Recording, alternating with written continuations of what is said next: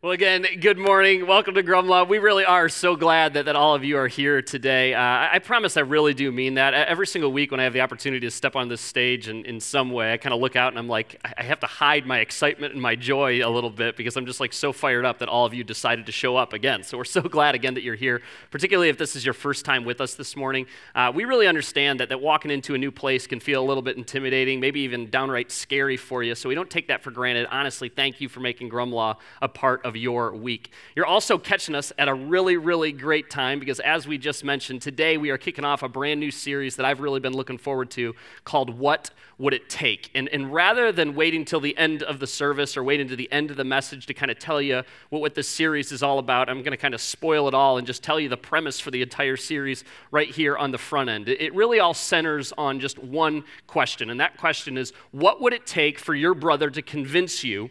that he was the Son of God.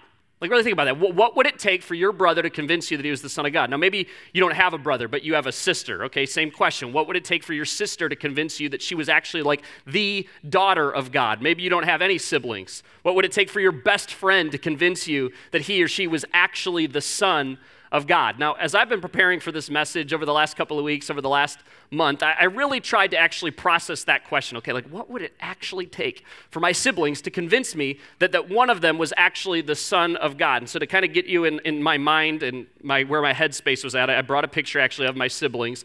Uh, what this picture also shows you is that we are terrible about taking pictures with one another uh, because this picture was like two years ago at my brother's wedding. Like we, I could, this like literally the most recent photo that I could find, and it's not even just the four of us. There's some extra people who I will explain. Uh, this right here is my older brother uh, Trevor. This is my younger sister Brielle. This is my younger brother Landon, and then his bride Lauren, and then Lauren's sister, and then yep, the dweeb over here on the right side.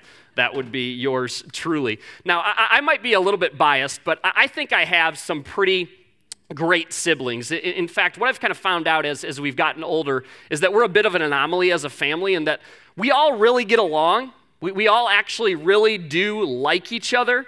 Uh, in fact, one of the traditions that uh, we have, basically not every Sunday, but most Sundays, I would say about 40 out of 52 Sundays a year, uh, myself and my wife and, and, my siblings and their spouses and my parents, we all get together on Sunday afternoons at like 2 o'clock to like 8 o'clock and we just hang out like for hours at a time. And it's not because anybody forced us to do that, it's just because we actually enjoy being around each other. These three people that you see there in that picture are among my closest friends, my closest confidants uh, on the entire face of the earth. And, and all my siblings, and again, maybe it's going to seem like I'm bragging on my family, but all my siblings are doing pretty well for themselves. They're, they're all doing pretty great things in their lives. My older brother Trevor is a very successful medical device rep. Uh, he's basically been doing that since the day that he graduated from college. He has a beautiful bride that just had their fourth child, a beautiful baby girl named Brooklyn. Uh, awesome family. He's the kind of guy that is just like you meet him and he's absolutely hilarious and, and you just kind of want to hear him talk even more. Uh, my younger brother Landon, he's one of the soft spoken one of the family. He serves here on our security team.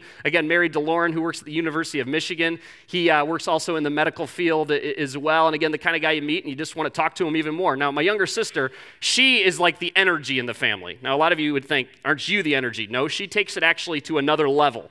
Uh, Brielle just got married actually this past July, so recently uh, married. She works at a place you've probably heard of before called Lululemon, uh, where you can take out a second mortgage and, and go buy some clothing. That's great. She's also really, really into fitness and the CrossFit and does personal training, all that. And I just tell you all that to say again, like all my siblings are, doing pretty well. They've all done pretty great things with their lives. Uh, but I think probably the thing that, that would make my parents most proud is that all four of their children have a growing relationship with Jesus. We're, we're, we're all trying to grow closer and closer to Jesus. They're nice, they're kind, they're loving people. Now, I'll stop bragging about my family here. Despite all that, despite all that they have accomplished, even though they love Jesus, even though they're taking active steps in their lives to avoid sinning, and by all accounts are living pretty honorable lives. If any one of them, you, you can pick any three of them, you can pick Landon or, or, or, Brielle or Trevor, if any one of them, and let's just say for the sake of an example, Trevor came to me and he's like, hey, I, I want to have a serious conversation with you. And I was like, okay. And I can just tell, okay, I know my brother. Like, he's being serious. He's like, okay, th- this is going to sound a little bit hard to believe, but you're just going to have to trust me here. Here it goes. I am the Son of God. I would sit there, much like you're sitting right now. I would sit in silence and be like, waiting for the punchline. And, and then as he like became clear that he was being serious, that he's like, no, no, no, you don't understand. I, I'm actually the Son of God, I would in that moment think that he had completely lost his mind. In that moment, there's nothing he could say. There's nothing that he could do to somehow convince me that he was actually the Son of God. I just wouldn't buy it. And again, it's not because he's necessarily done something wrong. It's not because he's a terrible person. It's just because that's an absurd thing to say, right? That, that, that would be a preposterous thing to claim. And, and my guess is, is I'm not alone in this. That if any of you have siblings, and again, your sibling literally tried to convince you that they were actually the Son of God, that you wouldn't buy it either. You would come to the exact same conclusion that there is nothing that my brother could say or do to convince me that he is actually the Son of God. Now, no matter where you find yourself today on this, this whole faith journey, some of you have been at this church thing for basically your entire life. You could do it in your sleep. Uh, others of you, you, you stepped into Grumlaw's doors a couple of months ago, maybe a year ago, and God's been doing some pretty great things in your life, and you've basically been on this spiritual high ever since. Some of you, you're back after stepping away from church for a pretty significant period of time, and now you're starting to explore again. As we mentioned earlier, some of you, this is literally your first time walking through these doors. Some of you, and you don't have to admit to this, you basically got bribed or forced into showing up here today. And you frankly cannot wait for this entire thing to wrap up and me to just dismiss you and you can get out of you. It's okay, it doesn't hurt my feelings. I know you are out there. But no matter where you find yourself today uh, on this whole faith journey, I guarantee that every single one of you, you have heard of Jesus. And chances are, the vast majority of you, like 99.9% of you, you've probably even heard of Jesus' parents, Mary and Joseph. But, but a lot of you perhaps did not know that Jesus did indeed have siblings. We know for certain that Jesus had four brothers James, Joseph, Simon, and Judas. And, and from everything that we can gather from scripture and other historical evidence, uh, it would suggest that Jesus actually had sisters as well. Now, obviously, these weren't full brothers and sisters, given the fact that Jesus' heavenly father was literally God. I mean, that was his dad, like our creator. Earthly mother being Mary. And, then he obviously had an earthly father named, named Joseph as well. So they're kind of half brothers and sisters that came from the marriage of Mary and Joseph, but brothers and sisters nonetheless. Now, I want to park on that idea here for, for just a second, and perhaps that video that played right before I jumped up here already got your wheels turning. Um, but can you imagine living in a home where Jesus, like Jesus was your older brother? Some of you can speak directly to the idea of kind of living underneath the shadow of a sibling that constantly seems to be a step ahead of you. That, that constantly growing up was just getting a little bit better grades. It was constantly doing a little bit better in athletics. That always seemed one or two, or maybe for some of you, a lot of steps ahead of you. I've thought about this before as it relates to famous people, uh, people that just have a lot of notoriety, and how hard it would be, I think, at times to be the siblings of these people that had so much fame. Um, as a kind of exercise here, have any of you ever heard of, by a show of hands, uh, Alfred King? Anybody ever heard of Alfred King? Okay, I, I, didn't expect any hands would go up. How about Willie King? Willie King? Nobody's ever heard of Willie King? Okay, let's try this one. I bet more hands will go up for this. How many of you have heard of Martin Luther King Jr. by a show of hands?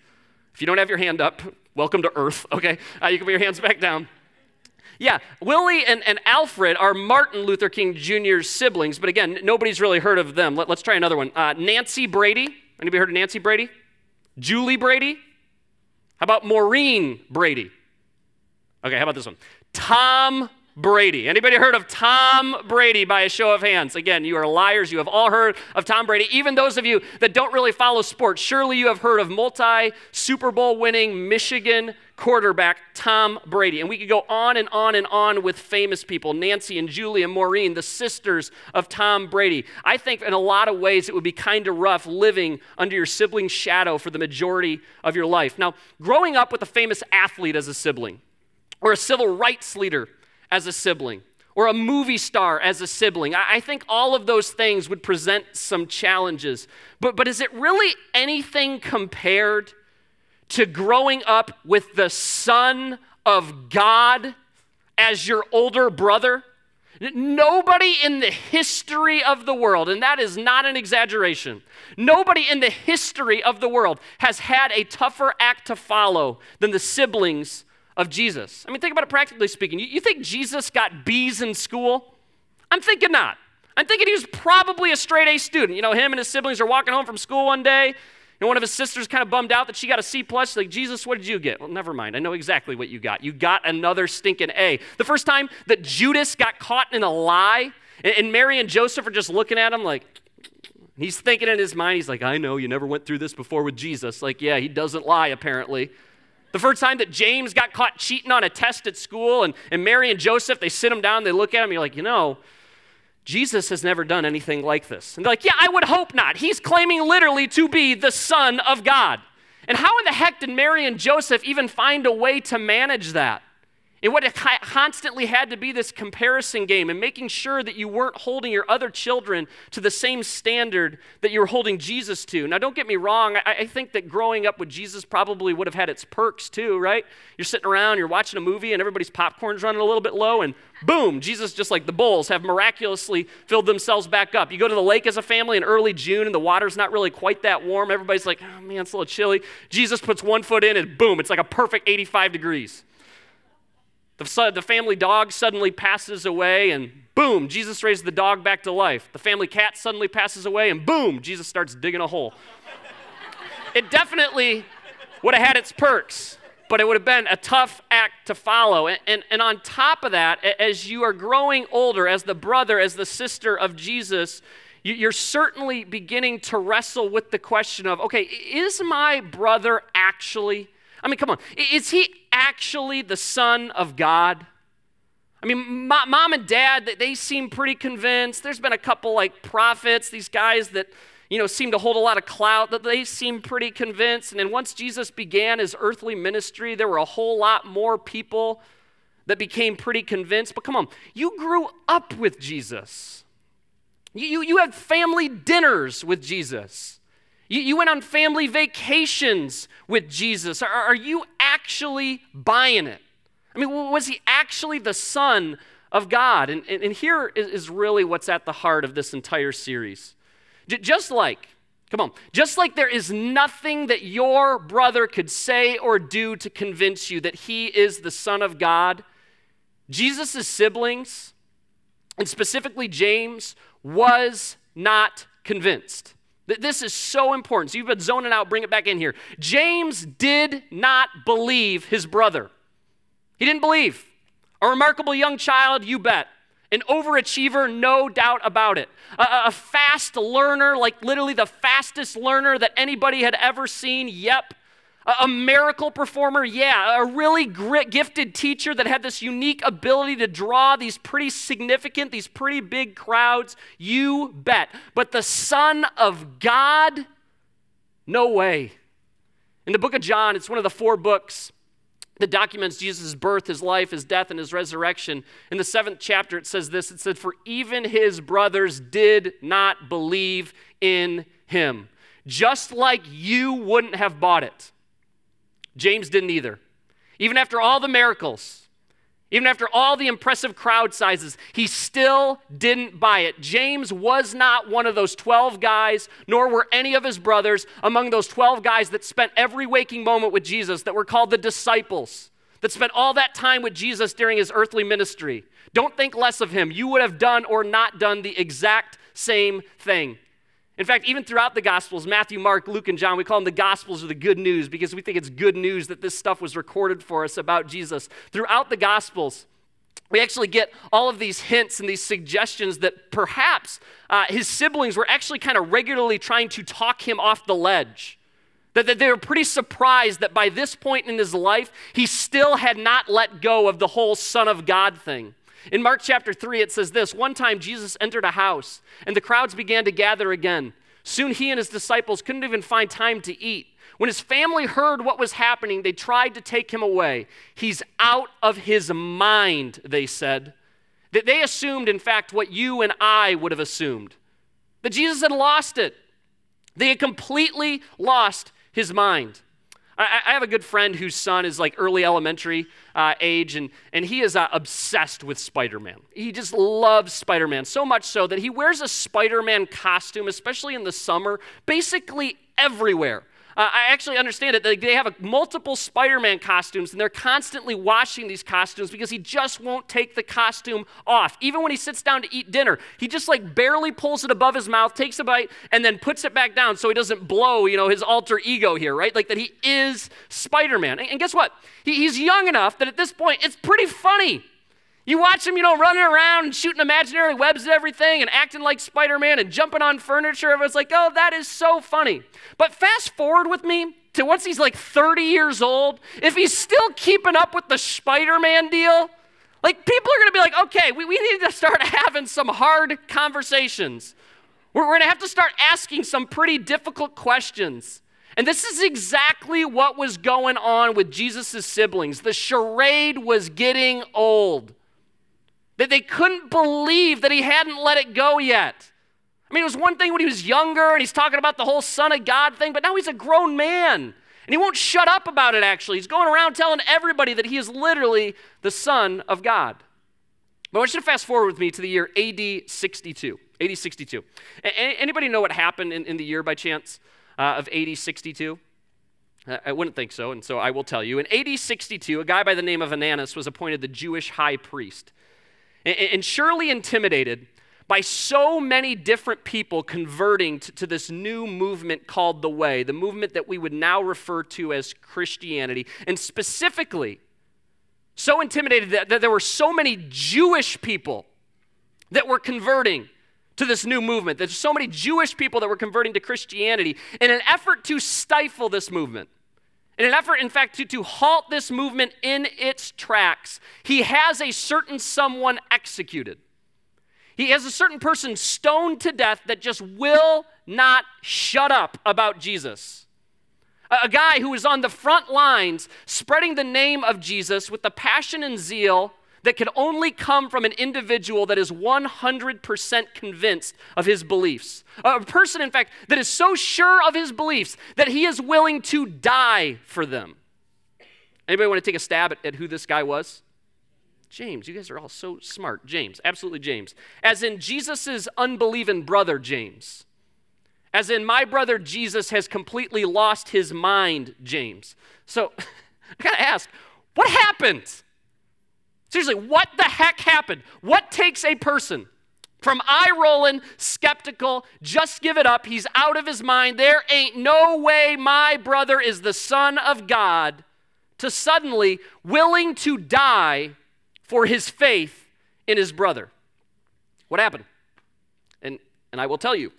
And this would forever change the world and would, in fact, change the course of history. James saw. James saw his risen Savior, who just so happened to be his brother. Six words recorded for us in Paul's letter to the early church in Corinth. It changed the course of James' life and subsequently changed his eternity. It says, Then Jesus was seen by James. James laid eyes on his risen brother. James was now standing face to face with his risen Savior. That the same brother who just days earlier he saw killed and nailed to a cross was now standing right in front of him. There is nothing, there is nothing that my brother could say or do to convince me that he is the Son of God. And James undoubtedly thought the exact same thing. But as it turns out, James was wrong. That there was something that Jesus could do to convince him that he was the Son uh, of God, but, and you can't hold this against him. He just hadn't accounted for it because it was so implausible, it was so ridiculous that it didn't really warrant any consideration. But, but as it turns out, when your brother predicts his own death and your brother predicts his own resurrection, and then you see your risen brother, you believe. And, and perhaps you're sitting here today and, and you have been skeptical of this whole Christianity thing. It, it seems like a fairy tale. It seems like something that is just way too good to be true. It, it's just this thing that's been kind of du- duping emotionally unsound people for thousands of years. I'm not telling you this morning that you ought to consider Jesus because the Bible says so. I'm not telling you that you ought to consider Jesus because your spouse says so or because that Facebook post says so.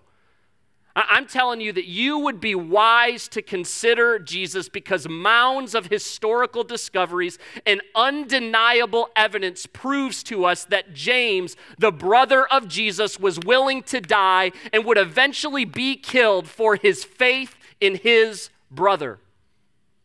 And history tells us, not the Bible, history tells us that, most commonly speaking, people are unwilling to die for a lie, especially when you start out as a full blown skeptic. So something must have happened.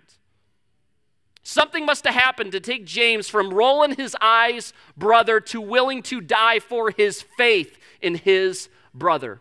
And, and believe it or not, as implausible as it perhaps sounded to you to this point, the most reasonable explanation is that Jesus must have risen from the dead.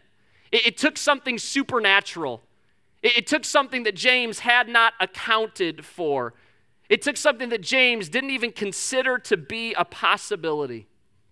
And so, over these next five weeks, we're going to jump into a letter it was written by James, the now suddenly believing brother of Jesus. It's a letter that I think all of us, no matter where you find yourself on this whole faith journey, ought to take the words of seriously because of what we see in James' life.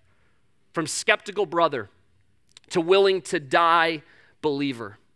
If you've never picked up a Bible and actually read that thing for yourself, uh, this would be a great, great place for you to start, to start reading and plowing through the letter of James. It's only five chapters long. Every single week in the back, we have free Bibles back there. There are a few things that get me more excited than when I'm told that we had to order more of them because so many of you are taking them.